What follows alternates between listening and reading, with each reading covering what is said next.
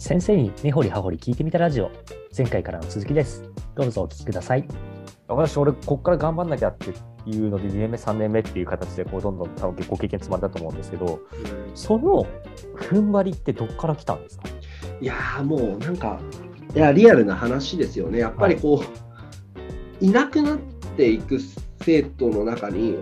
はい。なんかただ飛行を繰り返して、まあ、この先も飛行を繰り返したりとかしていくのかなっていう生徒さん。うん。なんかそういうシンプルな話だけじゃないんですよ。なんかはいはい。こう例えば家がいろんな事情でなくて施設でとかはいはい。なんかねあの外国籍でとかうんうん。なんかそこここの学校にいなかったら例えばそういう支援とかはいも弱くなったりするわけじゃないですか。はいはいであるいは日本にいることができなくなるとか。はいであんまりこう具体的なことちょっとここは難しいですけどなんかそういう現実があることを知るんですよ。そういうところで、はいはい。なるほど。自分の知らない世界ですよね。本当にはい。学校っていうものから離れた瞬間、本当に頼る先がなくなるっていう、ね、好きでいなくなってるんだろうっていうような単純な問題じゃないことがはいはい起こる、なんかそういうのを見た時に僕がもっとちゃんとなんかいろんなことができてたらこんな結末にならなかったんじゃないかとか一人一人の人生本当に変わっちゃうんじゃないかとかそれもいい方向じゃなくて悪い方向に変わっちゃうんじゃないかみたいなのを経験していくわけですよね。その経験して、あでも頑張っても意味ないからもう教師としてもほどほどにやっていこうなんてなんか全く思えなかったですね。なんかあー俺がちゃんとしなかったらっていう感覚をねリアルに感じていくんですよ。なるほどなるほど、で、俺はもっとちゃんとでいろんなことができるようになりたいとか、そう学校っていうのに対してプラスの感情を生徒が持てるような先生になりたいっていう感情はどんどん強くなっていきましたね。ああなるほそどのほどほど先生にはなれなならなかったですね。なろうとも思わなかったですね。はい多分それは先生のさっき言ってらっしゃった他の先生の姿勢みたいなところももしかしたらあるのかもしれないですね。うんなんか他の先生が諦めてない姿を見た時にあ諦めちゃダメなんだとかあ変わるんだ本当にちゃんと先生が介入すればみたいなところがある時にじゃあ俺も頑張んないとっていうふうになることもありそうだなっていうふうにちょっと思ってますけどやっぱり他の先生もやっぱそういう先生だったですかね？そういう先生がいました。すごい使命感のあるとか、はいはい熱熱いとかなんかそう人間に対して熱があるっていう人がいたんですよそこの職場には。ではいその人たちの学年にいたんですよ僕が。だから、はいやっぱ感化されるっていうところもありました。でその人たちはすごいこうティーチャーでありコーチでもあるから 僕はい僕もそれでなんかずっと最初の4年間そのコーチたちに囲まれ、はいはい。でもなんか後でねなんか聞かされるとでもそう叩くとこう返してくれたから叩いてたみたいな風にね言われますけど当時はなんでこんな厳しいんだと思って。俺なんか悪いことしたのかなと。で大の男がもう涙を流してましたからね。もう辛いみたいな。でも本当にありがたかったですよねいやー、本当そうですね。いやー、めちゃくちゃいい学校だったですね。そういう、本当にお話をお伺いすると。はい、めっちゃ荒れてますけどね。荒れてましたけどね、その時は。いやー、でもそういうことで言うと、やっぱりこう、先生が自分なりに思いを語る職場になると、何かこう、伝播してって職、よく職場が良くなるみたいなこともあるかもしれないですね。そう他。の学校でも。まあ、先生のモチベーションって大事なんで、でも、その荒れてるって言ったけど、あれですからね、やっぱりそうやってやっていくと、2年、3年ってなっていくにつれて、問題行動って減っていくんですよね。もちろんそういうのを起こす生徒さんたちが学校離れていくっていうリアルな側面もあるんだけど、なんかそれを見れたのも良かったですよ。変わ変わるじゃんとか、例えばそうですよね。そう多分みんなそうやって荒れてる学校のイメージだったら集会とかも先生の話聞かないとか思うかもしれないけど、聞くようになりますからね本当にいやー、わかります、わかります。でそれってなんでかってその前に立ってるその、あね、熱のある先生たちの話にやっぱ耳を傾けたいって思うようになるんですよねきっとうーん。なんかそれ見れたの大きかったですよね。先生の行動は人を変える力があるだなっていうのを最初の4年間で知れたのは良かったですね。先生の仕事に絶望することがなかったので、最初は。ああ、これがも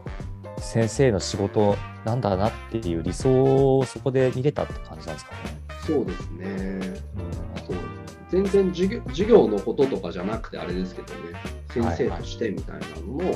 そういう素地みたいなのはそこで作られたと思います。なるほど、ありがとうございます。そうすると先生的にはその1年目、まあ、ボコボコにされて涙流しながらやってたけどもこう徐々に徐々にこうどこかしらでいやでも俺ちょっとこう生徒に働きかけられるようになったなみたいなふうに思い始めた時期もあったんですか？なってましたね。やっぱり2年、3年目、4年目ってなるにつれて、やっぱりこう自分が働きかけたことで何か変わってきたなとかいう経験を年月とともにしてこれたんですよね。はいはいクラスのこととか、なんかやっぱりクラスがすごく授業がしやすいとか、反応もあるし落ち着いてるとか、はいはいはい。なんかそういうのがね、増えてきて、自信に思うようになりましたね。もちろん大変なこともいっぱいあったなんかそういうあこれうまくいったなみたいな手応えがあったなんか天気みたいなところとかってあったりとかしましたか？天気ですね。あの僕ね、あの、うん行事に強いんですよ。行事？はい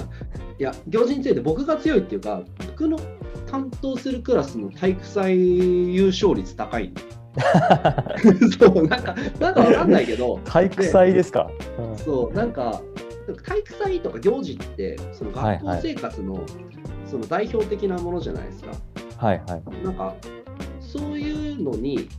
熱心に生徒たちがやるクラスになるって、つまりはい。最初の話じゃないけど、学校に気持ちが向いてるっていう状態ができてるのかなって思うんですよね。あそういう経験を、なんかその学校の3年目、4年目とかでし始めたんですよ。どはいはいはい。3年目、4年目は、例えば体育祭とかそういう体育大会みたいなのは、優勝、優勝みたいな2連覇してたんですよ、その同じクラスえそういうのを見てると、まあ、そのクラスがたまたま強かったっていうのもあるんだけど、はいでもみんなこうやってなんかすごい、なんか学校ちゃんとやらないとか言われてる生徒たちと、こんなにリレー全力で走ってるけどみたいなのとか、なんか気持ち向いてんじゃんみたいな。なるほどなるほどみんなで一生懸命やってんじゃんって。なんかそれをなんか転機というか、実感として思えたっていう機会だったかな。そういうことですよねだからうんやりようあるなって感覚なんですかね。ああ、ちゃんと生徒、今までなんかめんどくせえとかやる気ねえだりーみたいなこと言ってたけど、うん、スイッチ入ればやれるじゃんみたいなことが見えたら、うんみそうたいな感じなんですかね見。れたですね。うんなんかその体育祭を勝たせる秘訣みたいなのあったんですか？ない、ないんですけど、小島先生なりの筋トレ方法を教えるみたいな。いや、いやー、でもね、最初の10年で6回ぐらい勝ってますかいや、強いですね。めちゃらね。そんなんもう名名監督じゃないですか、うん、いやいやいやいや。や、なんか、なんかあるんじゃないかな、でも、そう。偶然にしてはできすぎてるぐらい勝ってる気がしますね、確かいや、もうここの場であの言語化しましょう。あの何か。何か言ってたりしますか？に。いや、でもなんか、なんか別に、体育祭練習じゃみたいなのを、はい。いちいち体育祭前に言ってる感じでもないんですよね。はあはあはこういう行事にこういう意味を感じて、俺はやってるみたいなことは、でもなんかは言ってました。なんなんで勝つんでしょうね。なんでなんだろう。あの、あ小島先生のノートにあの孫子を野球に生かすみたいな話を書いてるじゃないですか あ。りますね。ああいう、ああいう話してないですか。全然してない。野球ではしますけどね。あのまあ、あのでも苦手な生徒も得意な生徒もいるじゃないですか、体育祭。はいはい。苦手でもいい。はい。ただそので全力を尽くしたものが全力を尽くした結果として出てくるのがはいはい。体育体育なんで、はいそれをはい。はなんかみんなで味わおうと。でリレーとかができる、うで苦手走るの苦手な人とかいるじゃないですか。でもはいはい。走るの得意な人間がいると、でもはいその走るの得意な人間は文化祭ではなんかさほどこう特殊な技能を発揮できないかもしれないし、はいはい。でも苦手な人間が走るのが苦手な人間だったら文化祭では大活躍するかもしれない。だからその連続が行事なんだとしたら、なんかその時々で全力を尽くして、その全力を尽くした結果を自分たちで味わおうぜみたいなのは、どのクラスでも方針としてやってますね。ああなるほど100%を尽くした先に見えるものをみんなで見ようとああなるほど。いやなんかすごいですね。その運動会で意義みたいなことを問われたことは私今まで先生から一回もそういう話を聞いたことはなかったなって思ったんで。それが大きいかもしれないですね。ですよ。だって体育祭とか行事とかクラスっていうものがないんだったら、うん。学校なんてあれですよ。塾と何も変わらない。ああ確かに確かに、そうなんかそれが意義なんだもんだって学校の。そのみんなが集まって、みんなで同じことをする経験ができるっていう。はいはいはい。みんなが好きなことをそれぞれにできるのが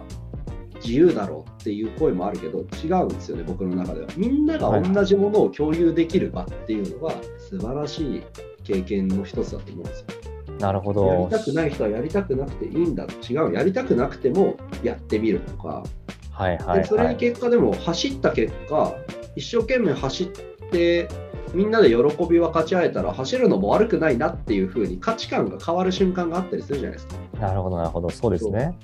やりたい人だけやればいいっていう感覚のって価値観を変わらないで今10例えばその人が13歳とか14歳の価値観を一生持ってていいんだよっていうはいはいはいなんか僕の価値観でそれはあの逃げの教育だと思ってますね。いや今いお話を聞きながらすごい気づかされました確かにもう多分大学以降って自分で選択する世界になってきちゃうんですよね本当その通り。サークルしかりそのなんだ何の研究するにしかりどこのそうですよね。そうですね、でどこの企業入るんだもう自分で選んでいくからもう全く異なる価値観の人たちと共生していくみたいな一緒に過ごすみたいな世界ってもしかしたら高校が最後なのかもしれないなって今思いました。って考えた時に高校とか中学の意味ってやっぱり自分の可能性を限定しないで全力で試すっていうことが一一番の価値だよねっていうのがなんかやっぱすごい刺さるなって思いました。うん、そういう経験がやっぱり最初の学校にできてたしそうだからなんかその後も僕も何かを諦めて教育するっていうのはないんですよね。なんか常にあそう何か変わるかもしれないとかなんかそういうのを思いながら仕事できるようになったっていうのはありますねなるほ。どな。小島先生の心情としてやっぱこの瞬間全力出してるかみたいなところあるんですかね？ありますね。あの、うん一生懸命で一生懸命だってよく言うじゃないですか、感じが。はいはなんかいや、本当一生懸命、なんかその瞬間その瞬間が全力出せない人間が、なんか対局観の中で大きな目標を達成することもないし、はいはい。なんか今あるものを頑張れないけど、なんか別なものでは自分は活躍するんだとかいうのは、うん僕はあんまり良しとしないので、なんかそういう教育は感はありますね。いやーすごい今すすごい話脱線しちゃうような納得したんですけどうんだから小島先生筋トレ好きなんだなって思いました。これ上げてる瞬間全力出してるじゃないですか。そうですね。あのもう筋トレも野球も英語も同じなんですよ。っでしゃってましたね。はい、筋トレと英語は全く一緒。なんか これねあの僕の今の職場のネイティブスピーカーのねはい。英語の先生とも一致したんですよ価値観が。その方もすごく筋トレがお好きで。はいはい。もう僕の全然2倍ぐらい強いんですけど、はいその方とも話したのが、そうトレーニングと同じだよねと。はいはい。その場その場で全力を出して101%目に近づいていくっていう経験をしていく。はいはいもちろんそのためには良い習慣が必要だし、なんか常にで自分を自分で律するということも必要なんだけど、い。うんなんかそういうのができるっていう人は、なんか他のものにも絶対応用が効くよね。だから筋トレ頑張れる人は、多分 TOEIC の勉強も頑張れるじゃないですか。で、はいはいさっきのはい。話に戻るけど、やっぱ授業のその50分集中できるっていうのは、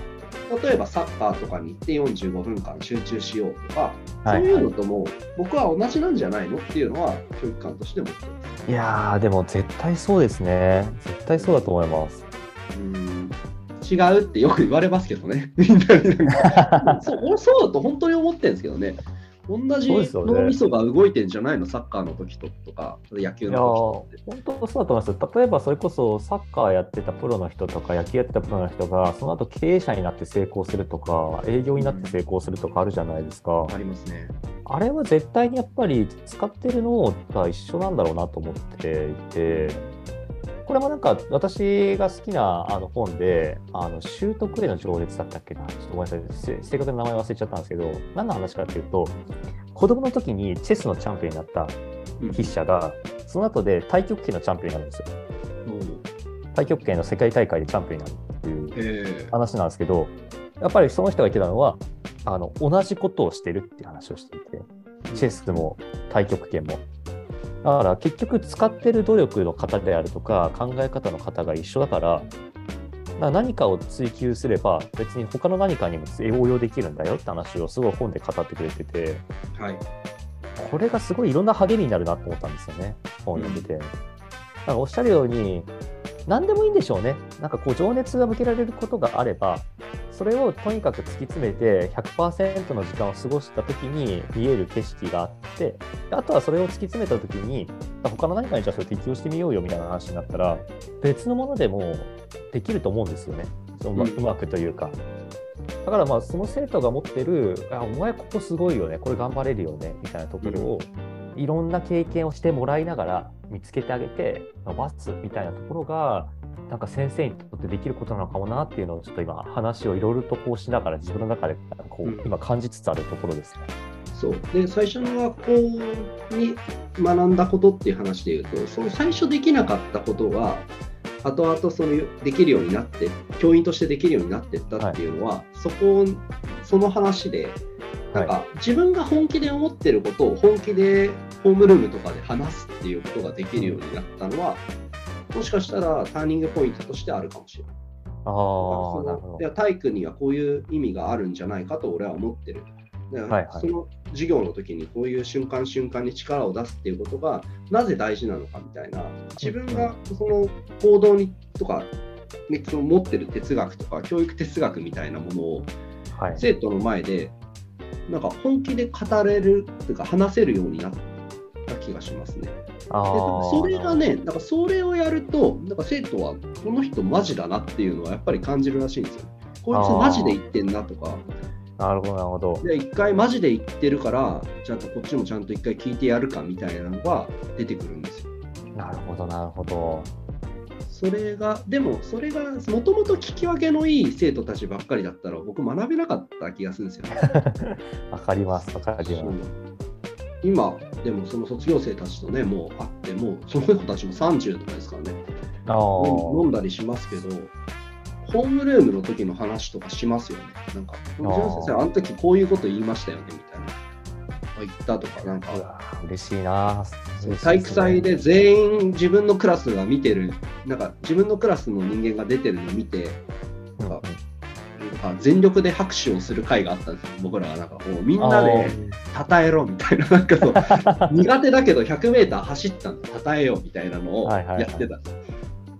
何の何のグループだよっていうあれ。なんかね、それをね、言ってました。なんかなんでこんな拍手拍手したんだっけみたいな。ああ、それが。でもそうそうっすよね。だから、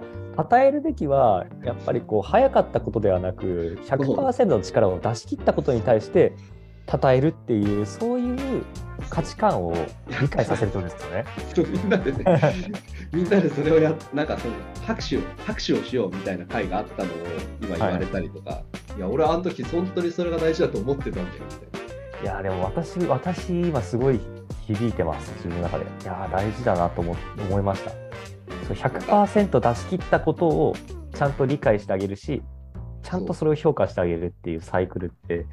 めちゃくちゃ大事なんだろうな。なんか自分の努力を自分で感じるだけじゃなくて、やっぱクラスなんで、他者の努力を称えられる人間になろうぜみたいなのが、3年生の時のテーマだったんですよ。なんかそのそのクラスの2、3年同じクラスなんですけど、はいはい。でそれを体育祭でやったっていう話を。でもそれを覚えてるってことは、深い経験になってるんですよね。なんかね、なんかそのやっぱり言われたことなかったことらしいんで、なんかそれは言ってましたね。だからなんか、この我々のラジオみたいな話になってきますけども、なんかこう100%を出し切れてないって思ってる先生がいらっしゃるんだったら、こう出し切れるための何かを我々もしていきたいですよね。そう。で、そうですね。うんあの、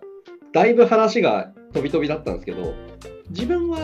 そういう厳しく見てくれる良き先生がいたんですけど、なんかそういう場所ばっかりじゃないのも、やっぱり分かってきた。はいはいなんか改善したいけど改善する方法がわからないよとかいうふうに悩んでる。はいはい。でも周りからなんか問題は変わらないし授業がうまくいかないとか、なんかはいはい。そういうのがあるんだったら手を差し伸べたいですよね。自分が答えを持ってるわけじゃないけどなんか一緒に考えましょうよっていう機会が、ね、少しでも提供できたらいいなっていうふうに思ってるんですよね。ああ、本当そうですよね。うん私もいろんな先生と話してて、いや、これは本当に難しい問題かつ現実的にあるんだなってわ理解したのは、やっぱりそう最初にロールモデルになる先生に出会えるかどうかって、実はめちゃくちゃでかいんじゃないかなと私は思っていて、うんそこで出会えなかった先生がさっき言ったこうルートで言うと、いや、じゃあもう最低限やるしかねえなってなっちゃうと、もう仕方ないなっていう感覚がすごいあるんですよね。うんでも、どうにかしたいっていうのがすごいあって、だからなんかこういうふうに、まあ、あのバーチャルかもしれないですけど、まあ、ロールモデルになるような話がもしできるのであれば、うんなんかそういう先生がやる気になってくれるんだったら嬉しいなと思って今やってます。うんそうですね。ちょっと今後も、まあ、こんな話もしながら、あの聞いてる方々にとって少しでもなんか、あこれやってみようかなとか、あじゃあ今こういう気持ちだけど、もうちょっと頑張ってみようかなって思えるような話ができればと思ってますので、小島先生、引き続きよろしくお願いいたします。はい、ぜひよろしくお願いします。ありがとうございます。では、あの本日の、えっと収録は以上となるんですが、えっとまあ、今日の話を聞いててもいいですし、まあ普段こういうことに悩んでいるということがあれば、メールも受けておりますので、番組の概要欄ご確認いただいて、いろいろな皆さんのご意見もいただければと思ってますので、よろしくお願いいたします。はい、ぜひお願いします。はい。では、小島先生、本日はありがとうございました。ありがとうございました。